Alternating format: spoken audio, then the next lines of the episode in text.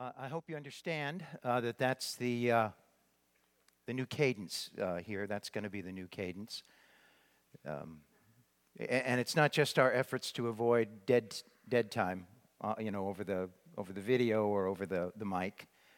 It's an opportunity. I, I, I, I don't know if I can fully express to you how much that is my prayer all throughout the week as I'm opening the book in anticipation of having the privilege of teaching God's Word to you.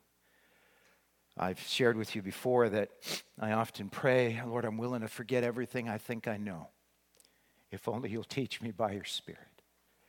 Because I take this responsibility that I have on a Sunday morning very, very seriously. But one of the things that, that I can't control, that Brian can't control, that the elders can't control when they come up here to teach is where your heart is as we get into God's Word. We front load everything with worship. We, we spend time in God's presence. As Brian said, we talk to Him about Him. We talk to Him. We talk to each other about Him. We recommend God as we go. And that sets the tone for our hearts as we come to God's Word.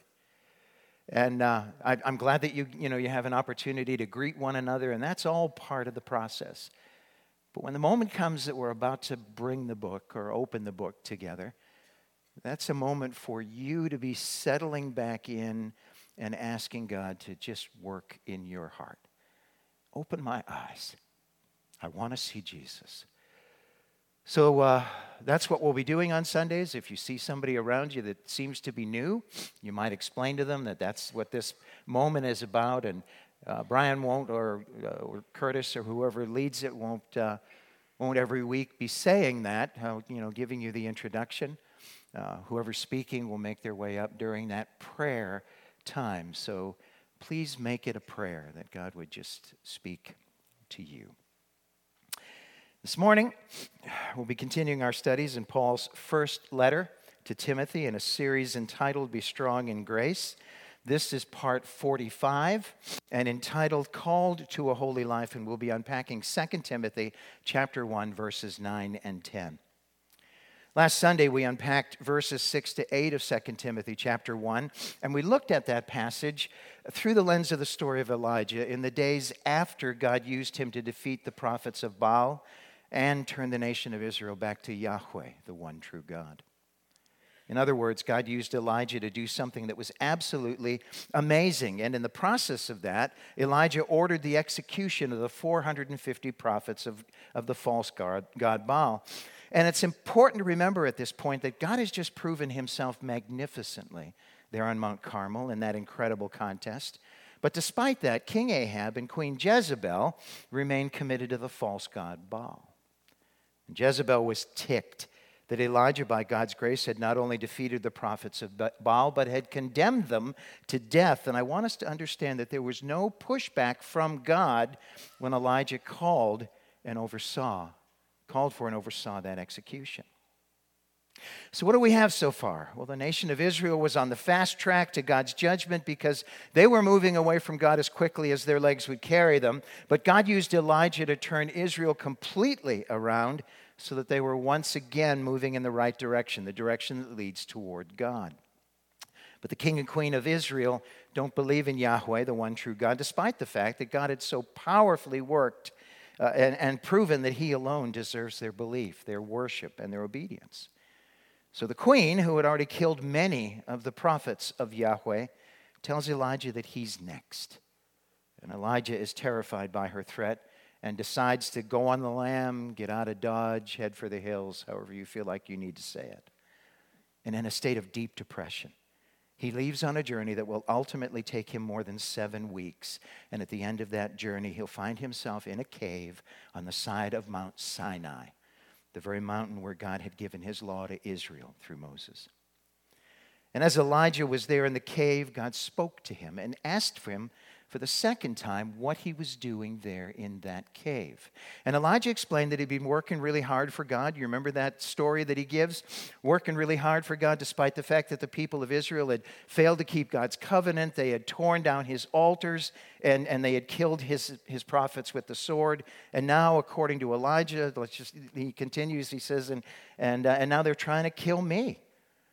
I'm the only one left. I'm the only prophet that's left, and, and now they're trying to kill me. So Elijah thought that it would be better if God himself were to kill him, just right out here in the wilderness, rather than turning him loose to Israel, where Jezebel would be free to do what she had promised to do to him.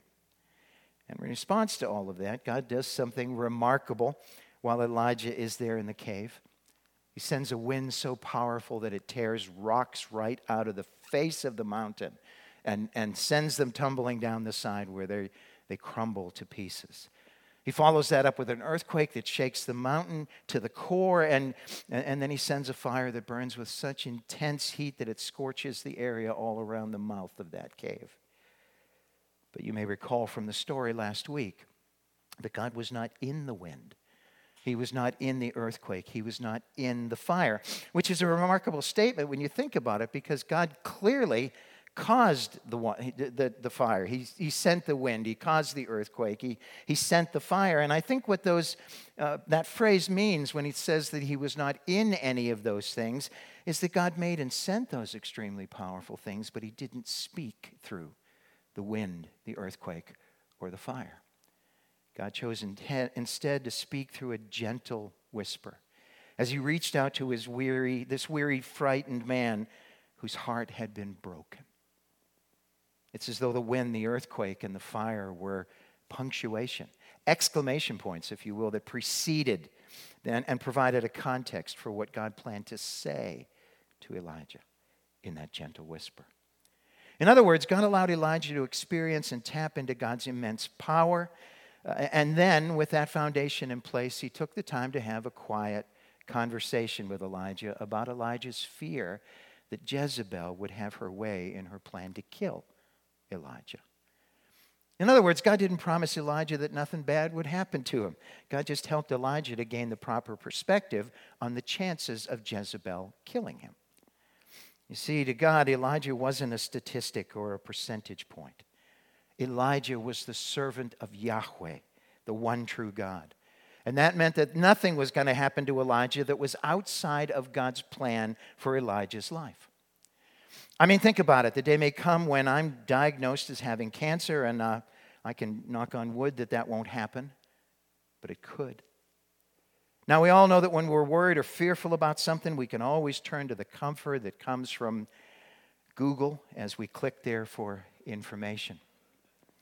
So I might go to WebMD or some other reliable medical website and, and look up the thing that the doctor said I have.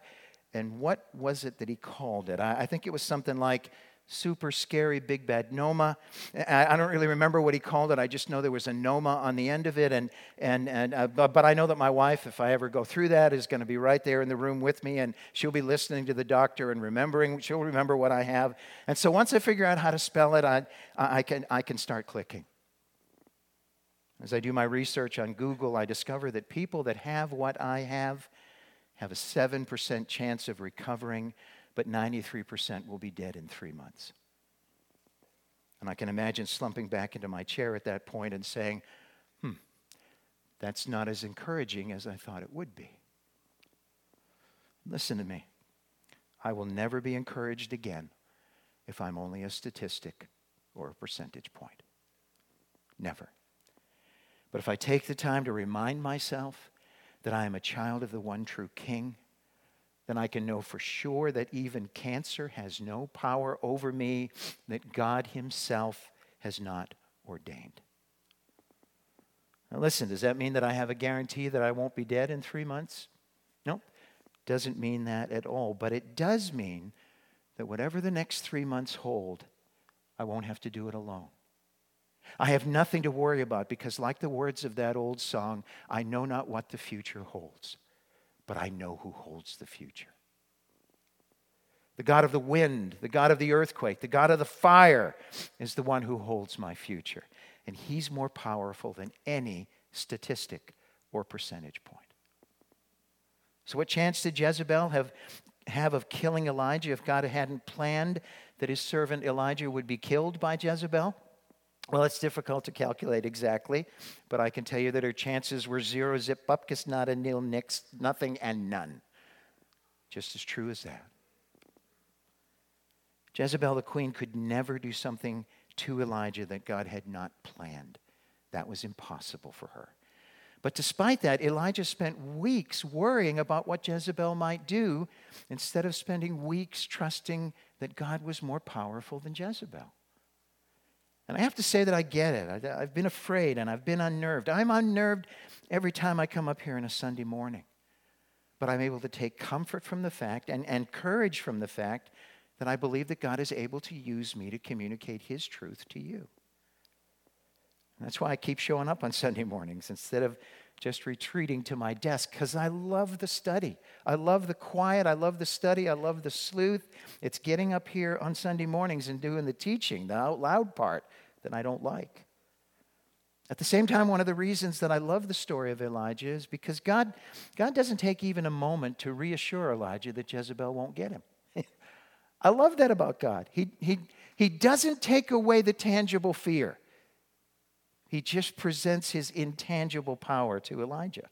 In other words, God doesn't tell Elijah his plan, and he doesn't share his purpose with Elijah, but he sure does display his power to Elijah. And in God's mind, that was enough.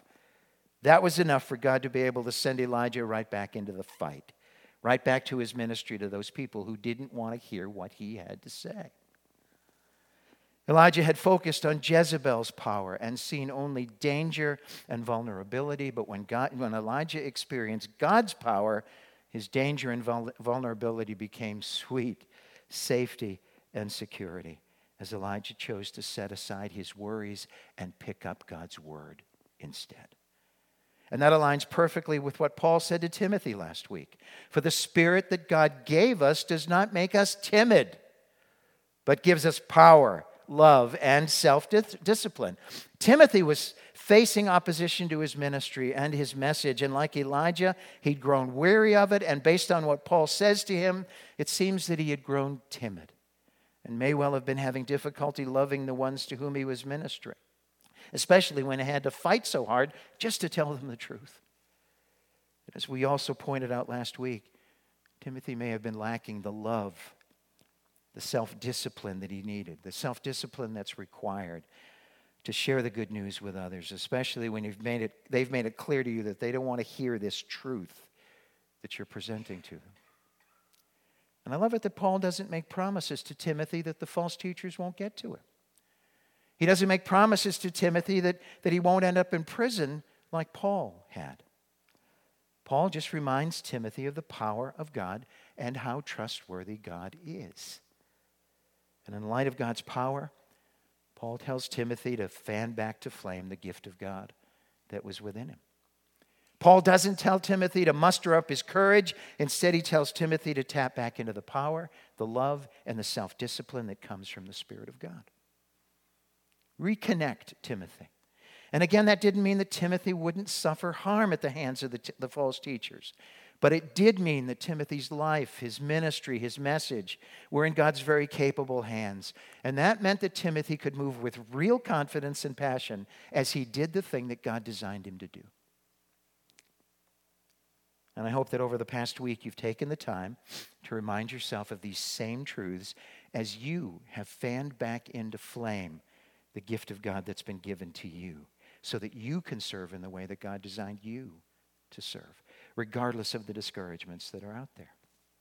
And as you consider how you should serve, never forget that the truest mark, the most solid evidence of the Spirit's work, the Spirit's power at work in your life, is how willingly and readily you share the gospel, the good news about Jesus with others.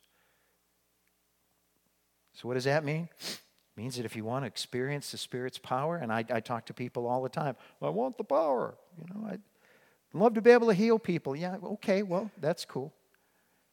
But if you want to experience the power of the Spirit of God at work in your life, all you have to do is start telling other people the good news that Jesus has already been punished for their sin and has already died in their place. And when they believe that message and they're saved, you'll have the privilege of knowing that God worked powerfully through you as you shared the gospel with them. Speaking of being saved, it's time to move on and unpack the passage for this morning. And as always, We'll get started by standing and reading the passage together. So let's stand and read 2 Timothy chapter 1 verses 9 and 10 together. He has saved us and called us to a holy life, not because of anything we have done, but because of his own purpose and grace.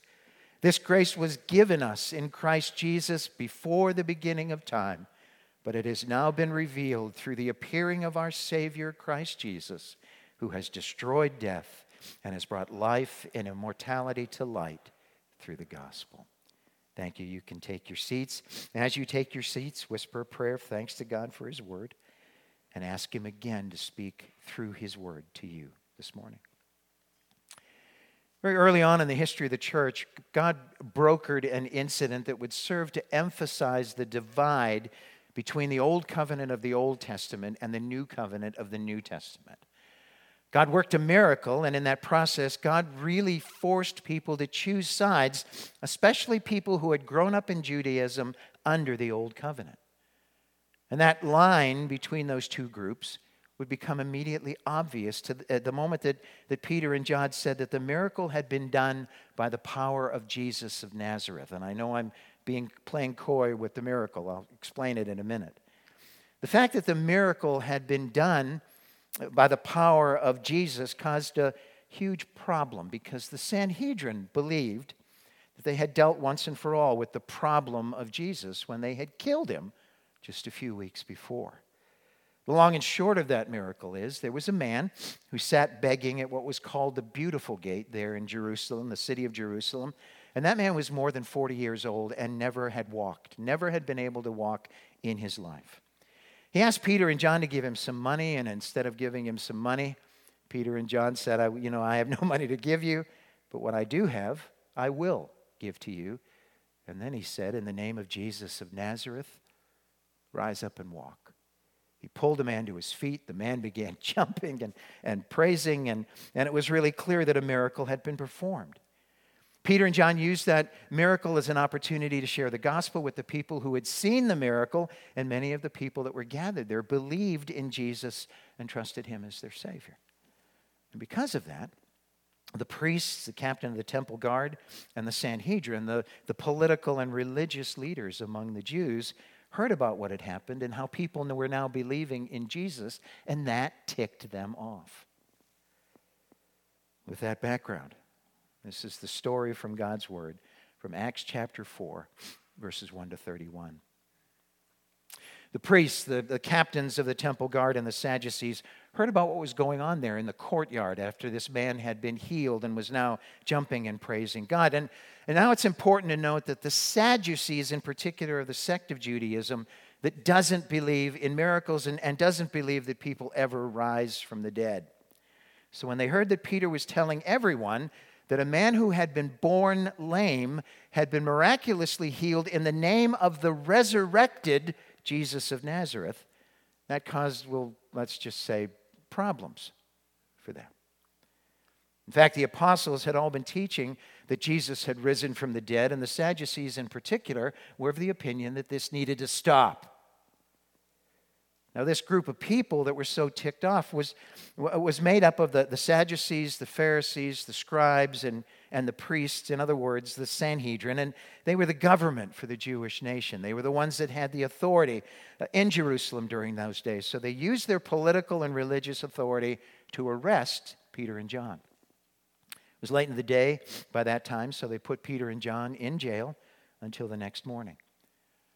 Unfortunately for the Sanhedrin, they didn't get to Peter and John in time to stop them from speaking persuasively about Jesus. And by the time Peter and John were arrested, a whole bunch of people had already believed, based on the miracle, in the message that they had brought. And the consequence of that was that the number of the believers had increased to 5,000 men. We're not sure how many believers there were total in this city of 30 to 80,000, but it's, it's pushing 15, 10 to 15,000 altogether.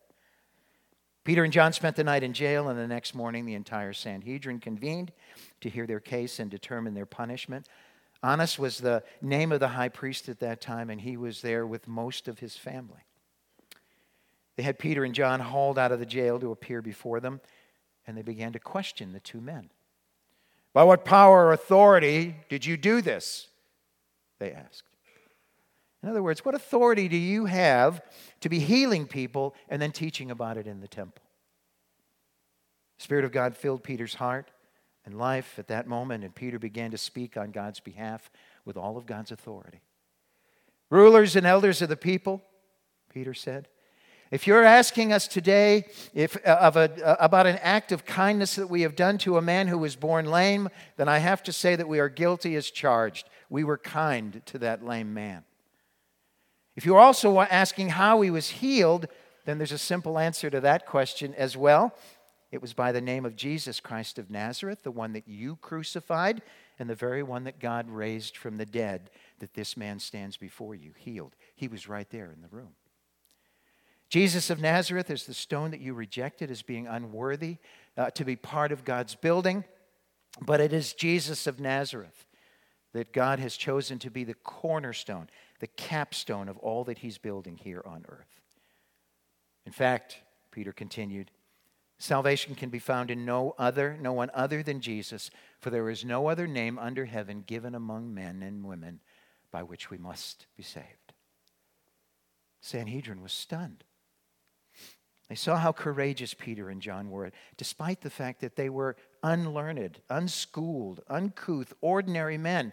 And that's when it occurred to them that, that at some point these two men must have been with Jesus.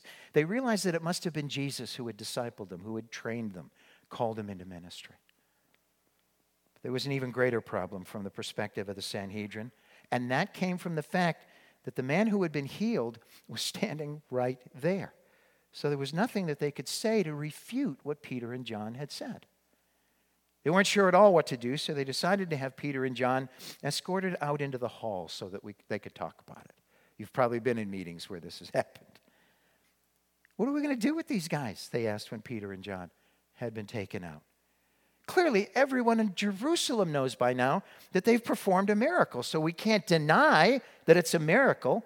Still, we have to stop this thing from spreading any further. So, since we can't change the fact that this man has been healed, we can at least tell them to stop talking about this Jesus of Nazareth who's supposed to have done all this. And that's when they came up with an idea that they thought might work. If we threaten them with consequences and punishment, they'll probably stop talking about Jesus. so they called Peter and John back in. And in their most authoritative voices, they ordered them never to speak or teach in the name of Jesus again. But Peter and John spoke up and said, In your opinion, which is right as far as God is concerned? That we should listen to you or listen to him? If you want to judge something, judge that.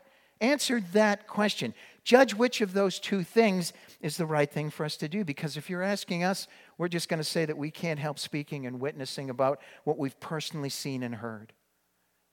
The Sanhedrin weren't sure how to respond, so they resorted to threatening Peter and John with what they would do to them if they kept speaking and teaching in the name of Jesus. They threatened them, but they couldn't think of a way to punish them that day because all the people were praising God for what happened. It seemed incongruous to them to punish Peter and John for performing a miracle.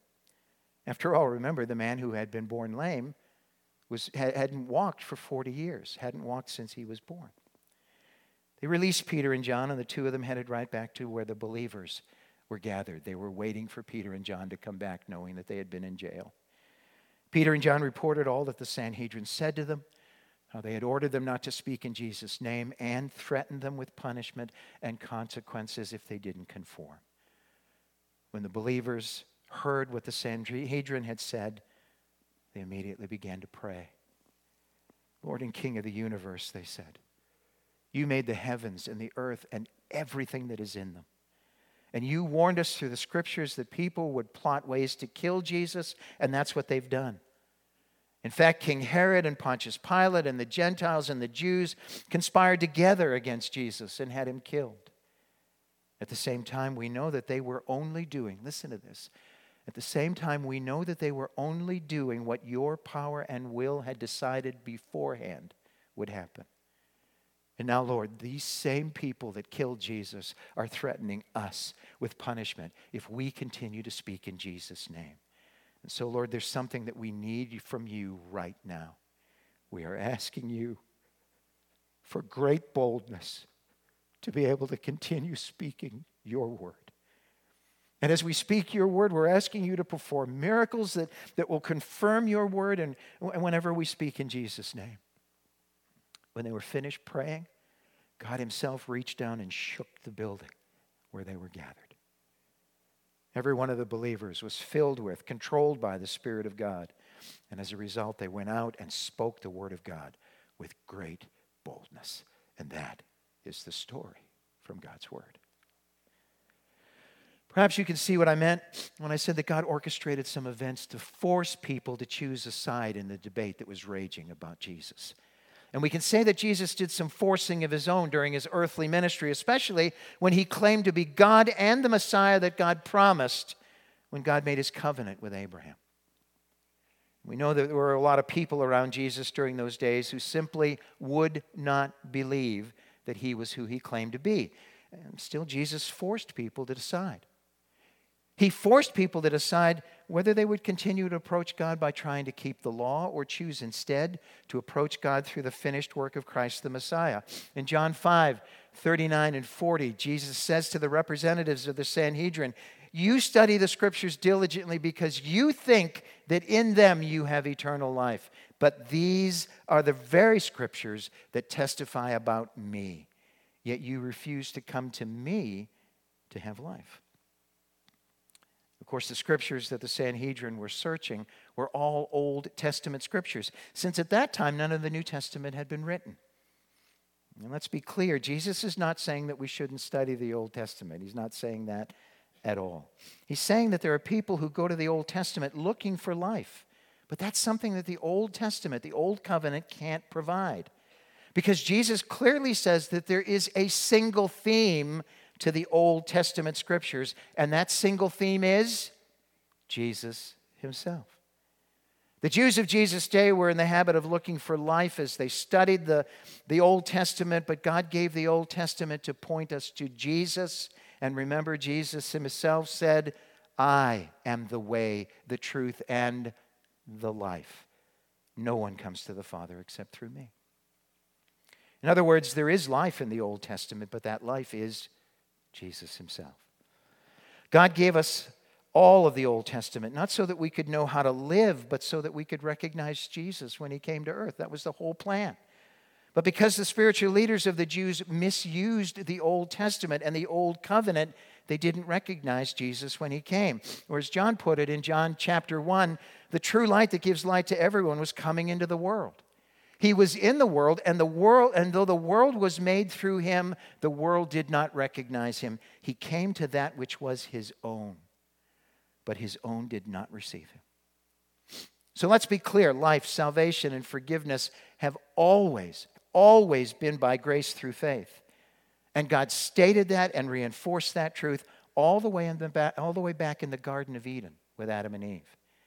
Adam and Eve sinned and disobeyed God. You remember that story. And then they tried to cover themselves with leaves. And we don't want to play loose with the scripture, but those leaves symbolize for us how impermanent and ineffective religion is in bringing us back to God. Genesis 3 7 says, Then the eyes of them both were opened, and they realized they were naked, so they sewed fig leaves together and made coverings for themselves. You see what it says there? They sewed fig leaves together and they made coverings for themselves. In other words, they gave it their best shot, but it just wasn't enough. But then look at Genesis 3 21 the Lord God made garments of skin for Adam and his wife and clothed them. I know that many of you probably decided after you left high school that you would never again diagram another English sentence. That might not be your favorite thing to do. Or perhaps you're one of those people who think that a pronoun is a noun that has somehow lost its amateur status. And if that's how you feel, get it. But let's not even talk about the noun in those two sentences. Let's talk about the actors. Let's talk about who's doing the work that's being described. Who are the actors? The one who did the work in verse 7 up there. Well, it's Adam and Eve. It's Adam and Eve who make the coats of leaves, and it's Adam and Eve who put those garments on themselves. And who is the actor, the one who does the work in, in verse 21 up there? Well, this time it's God who does the work that's being done. It's God who makes the coats of skin. It's God who clothes Adam and Eve. Adam and Eve had made their best effort by making garments out of leaves and putting them on them themselves. God responded to that by making garments of skin that required the sacrifice of an animal. And then God Himself put the garments of skin on Adam and Eve. It is God who does the work. God sacrificed the life of and shed the blood of two innocent animals so that he could do the work of making the garments and putting them on Adam and Eve. God responded to their puny efforts with leaves by providing coats of skin for Adam and Eve. And as he did that, he established a principle and a pattern that's been true throughout the entire course of human history. And the pattern is this God would require something of us, we would make our best effort, and ultimately fail miserably. And then God would provide a substitute to suffer the consequences of our failure as God Himself met the need that we couldn't meet. That's the pattern. And that pattern is wall to wall throughout the scriptures from Genesis 1 1 to Revelation 22 21. Everywhere you turn, that pattern is in place. God gives us His law and we consistently break it. So then God offers a solution that requires sacrifice and substitutionary death. And we, expect, we, we accept God's offered solution by faith. And that pattern put in place in the Garden of Eden, Eden is still in place today. And God requires that we choose between doing things our way and doing things His way. And all along the way, He teaches us that our best efforts will always fail. That's the thing that we learn primarily from the law. Our best efforts will always fail. And the only hope that we have is to provide, to accept His substitutionary death by faith. We've often said it I owed a debt that I could not pay. Jesus paid a debt that He did not owe.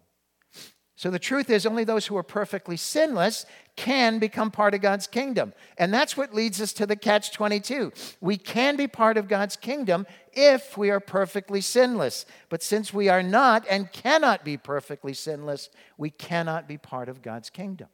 And that was the very issue that stymied the Jewish leaders. They thought that God's law would give them life. They thought that God's law would make them holy. But all that God's law actually can do is prove to us that we've failed and then point us to trust Jesus so that we can be saved and live a holy life. There are some people who continue to ride that endless carousel for the rest of their lives, trying but never succeeding, wanting but never deserving, endeavoring to be holy but never achieving holiness. And then for some, there comes that moment when they're forced to choose whether they will continue to try or give in and simply believe that Jesus has already done for them what they cannot do for themselves. And at that moment, when they simply believe, God reaches down and saves them and begins to teach them how to live a holy life. And He doesn't do all that for us because we deserve it. He does all of that because of His grace and purpose. Look what it says in the first part of verse 9. He has saved us and called us to a holy life, not because of anything we have done, but because of His own purpose and grace. So, this is all God's doing, uh, but I have to ask who's done this for us? Is it the God of the Old Testament or the God of the New Testament that's done all this? After all, that was the issue that Jesus raised. And I, I don't mean to confuse you, but I have to tell you, I've been hearing from a lot of people lately, including some people who might be considered competent Bible teachers that they have a hard time reconciling the God of the New Testament with the God of the Old Testament. In other words, it, it seems to them like two pieces of a puzzle that, that don't actually fit together. They're trying to sort this out, but they can't make those two things meet. They see the God of the Old Testament, the God of the Old Covenant, as an angry and vindictive God who sent the flood and destroyed the world, who demolished and obliterated Sodom and Gomorrah, who decimated the people who used to live in the promised land so that he could give it to his people instead, and who ordered the execution of the 450 prophets of Baal. There are people who see all that anger and violence coming out of a God who clearly hates sin and punishes sinful people. But then on the other hand, there's Jesus. There's the God of the New Testament, as they put it, who seems to be a God of love and grace and mercy, who's more inclined to forgive than he is to punish. And when I hear some teachers teach God's word, it's as though they're saying, Will the real God please stand up? We have to sort this out. Which one is the real God? And others teach as though God originally planned that he would demand of us that we should be righteous and do the right thing, but then he discovered that we really weren't up to that. We really couldn't pull that off. And so we came up with a new plan where he does everything for us while we just sit back and believe. And I'm not making that up, but I, I'd suggest to you that the God of the Old Testament is the God of the New Testament. The God of the New Testament is the God of the Old Testament. They are one and the same. And while we call it the new covenant, that does not mean that it is a new plan that God came up with when he realized that his old plan in the old covenant wasn't really working. Our God is an angry and vindictive God who hates sin and punishes sinful people. And we see that over and over again as he reveals himself to us in the pages of the Old Testament.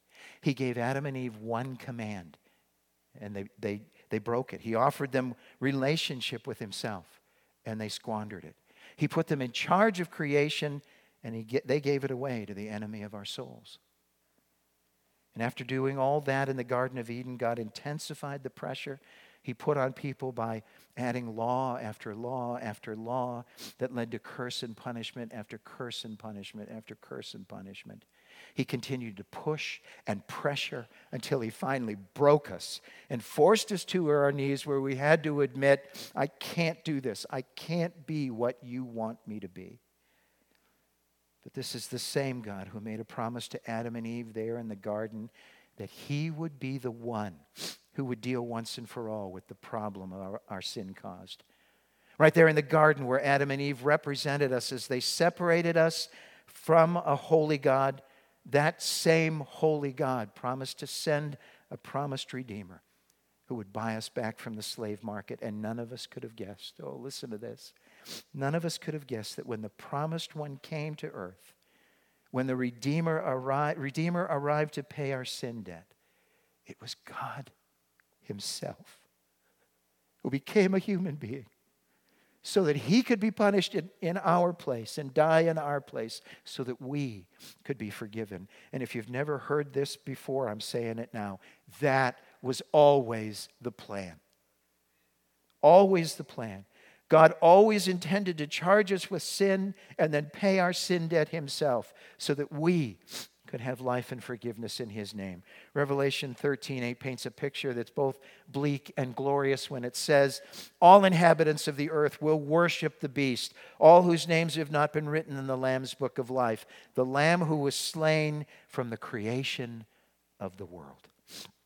According to that passage, in God's mind, when was Jesus crucified? In God's mind, when was Jesus crucified? Was he crucified as part of a new plan that God had made in response to our failure? No, no, no. In the mind of God, Jesus was crucified before he created the world. Remember, God is not bound by time, and that means that God's plan was always that Jesus would die for us. That was always his plan.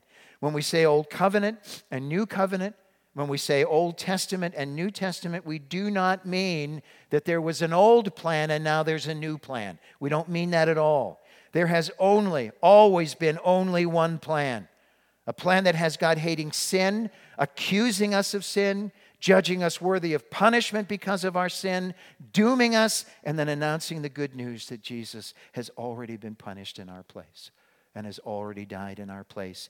And as we've often said from this pulpit, we are saved by grace through faith plus. That was rousing.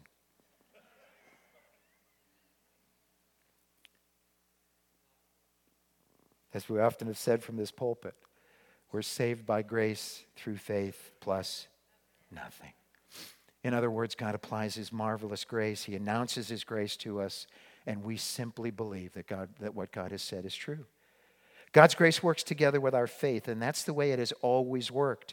The Old Testament, the Old Covenant had the law. The New Testament, the New Covenant has the Spirit. But salvation under the New is the same as salvation under the old, by grace, through faith, plus nothing. And if you don't believe me, then look at what Paul says in the rest of verse 9 and verse 10. This grace was given us in Christ Jesus before the beginning of time. But it has now been revealed through the appearing of our Savior, Christ Jesus, who has destroyed death and brought life and immortality to light through the gospel. In closing, I want to take you on a flight of fancy by means of an illustration that I used a few years back, but I'll use it again because it speaks to me, even if it didn't speak to you back then. But uh, I, and I, and over the last few weeks, I've needed the reminder that this story brings more than ever. It's a story that reflects biblical truth and principles. But you can't find this story in the pages of God's Word, so I have to say, with that background, this is not the story from God's Word. There was a man who lived a good long life. Finally, found himself standing before St. Peter at the gates of heaven. And why St. Peter? Well, I don't know. He just seems to come in, into these kind of stories for some reason. In any event, the man had expected that St. Peter would welcome him, but, but as, he, as he approached the gate, St. Peter confronted him and challenged him instead. St. Peter stopped him at the gate without opening the gate for him and said, Okay, we work on a merit system here, and I need to tell you that it takes 5,000 points to get into heaven. System works pretty simply. You tell me what you did when you were on earth. I'll tell you how many points you get for that particular thing. And when you reach 5,000 points, I'll open the gate for you. Got it? Okay, there's the challenge. So the man looked at St. Peter and he said, I, I lived with my wife for almost 50 years and was never unfaithful to her or the promises I made to her at our wedding all those years before. That is awesome, St. Peter said. You get two points for that. Two points, the man said. And then added, How many points do I need again? 5,000, St. Peter said. That means you only have 4,998 to go. And then the man said, Well, this should be worth something. I served God for my entire adult life, and I got to tell you, I was able to buy many of the things that, that I needed, and, but I can assure you that uh, I, wasn't really fairly compensated for the thousands of hours that I put in. St. Peter said, You know, when, when I first set eyes on you coming up to this gate, I told myself that you were going to do really well here this afternoon. And, and well, here you are. I'm going to give you eight points for that. And that leaves you with 4,990 points to go. Aren't you encouraged by that? Well, not really, the man said, and, and then added, ah, I raised three children through their teen years without killing them. Awesome and impressive, said Peter. That's going to get you another five points, so that leaves just 4,985 points to go. And I can tell you, you're doing really well compared to some. So the man said, Well, all three of those children went to the other side of the world and are serving God with their families, so that means that our whole family is serving God full time. Wow. St. Peter said, That's good for another 10 points, so that just leaves 4,975 points to go. So what else do you got? Hey, the man said, you know, I wasn't expecting to have to do this, and so I'm really not prepared. And, and frankly, I've just given you my best shot. I've just told you the four best things I've ever done, and they only amounted to 25 points, so I know I'll never get to 5,000. Oh.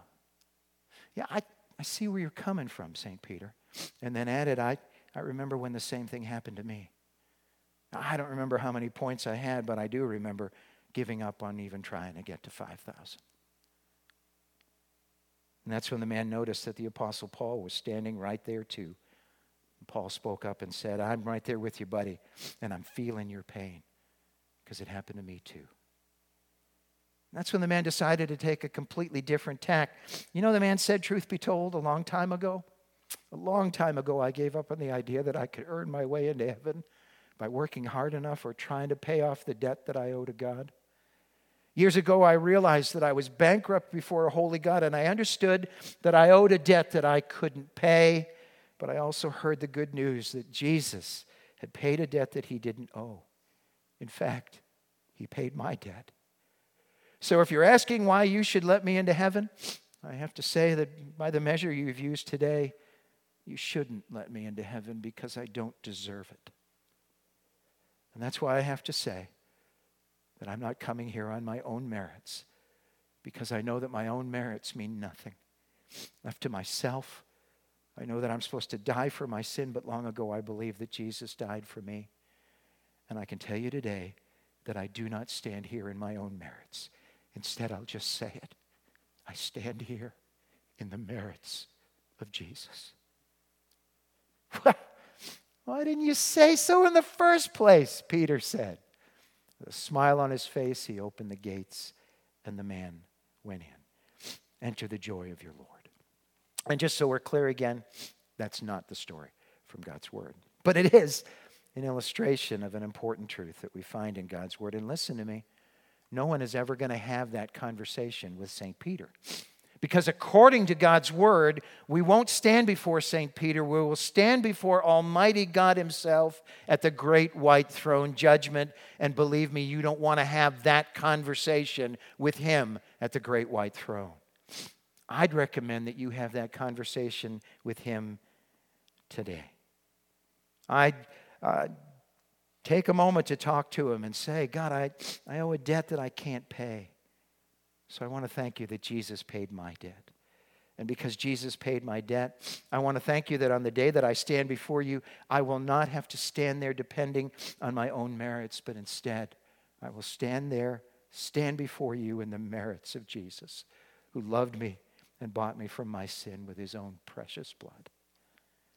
Don't wait another minute to have that conversation with God. Talk to Him heart to heart right there where you're sitting. Take a moment to do that. And in closing, let me read the passage to you one more time. He has saved us and called us to a holy life, not because of anything that we have done, but because of His own purpose and grace. This grace was given us in Christ Jesus before the beginning of time. But it has now been revealed through the appearing of our Savior Christ Jesus, who has destroyed death and has brought life and immortality to light through the gospel. Will you stand with me in the presence? Our Father and our God, we bless your name today for who you are and for what you've done for us. We come to you as bankrupt, broken, undeserving sinners.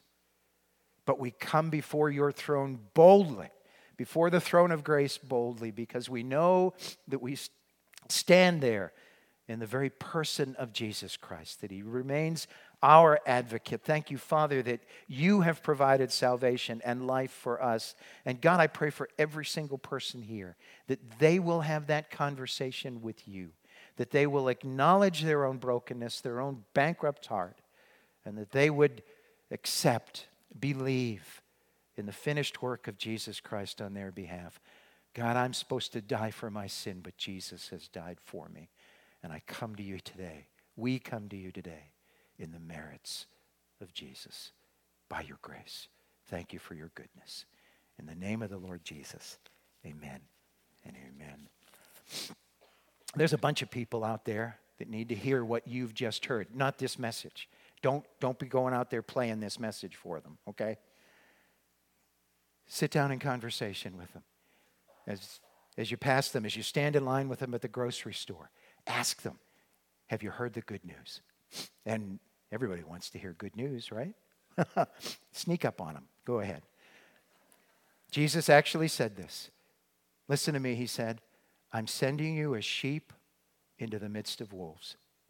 So be as wise as serpents and as harmless as doves. We've gathered together, we've huddled up, we've decided on a play. We're going to go out there and run it, so all that's left is for me to say, Ready? Ready. Go get him, Potter's house.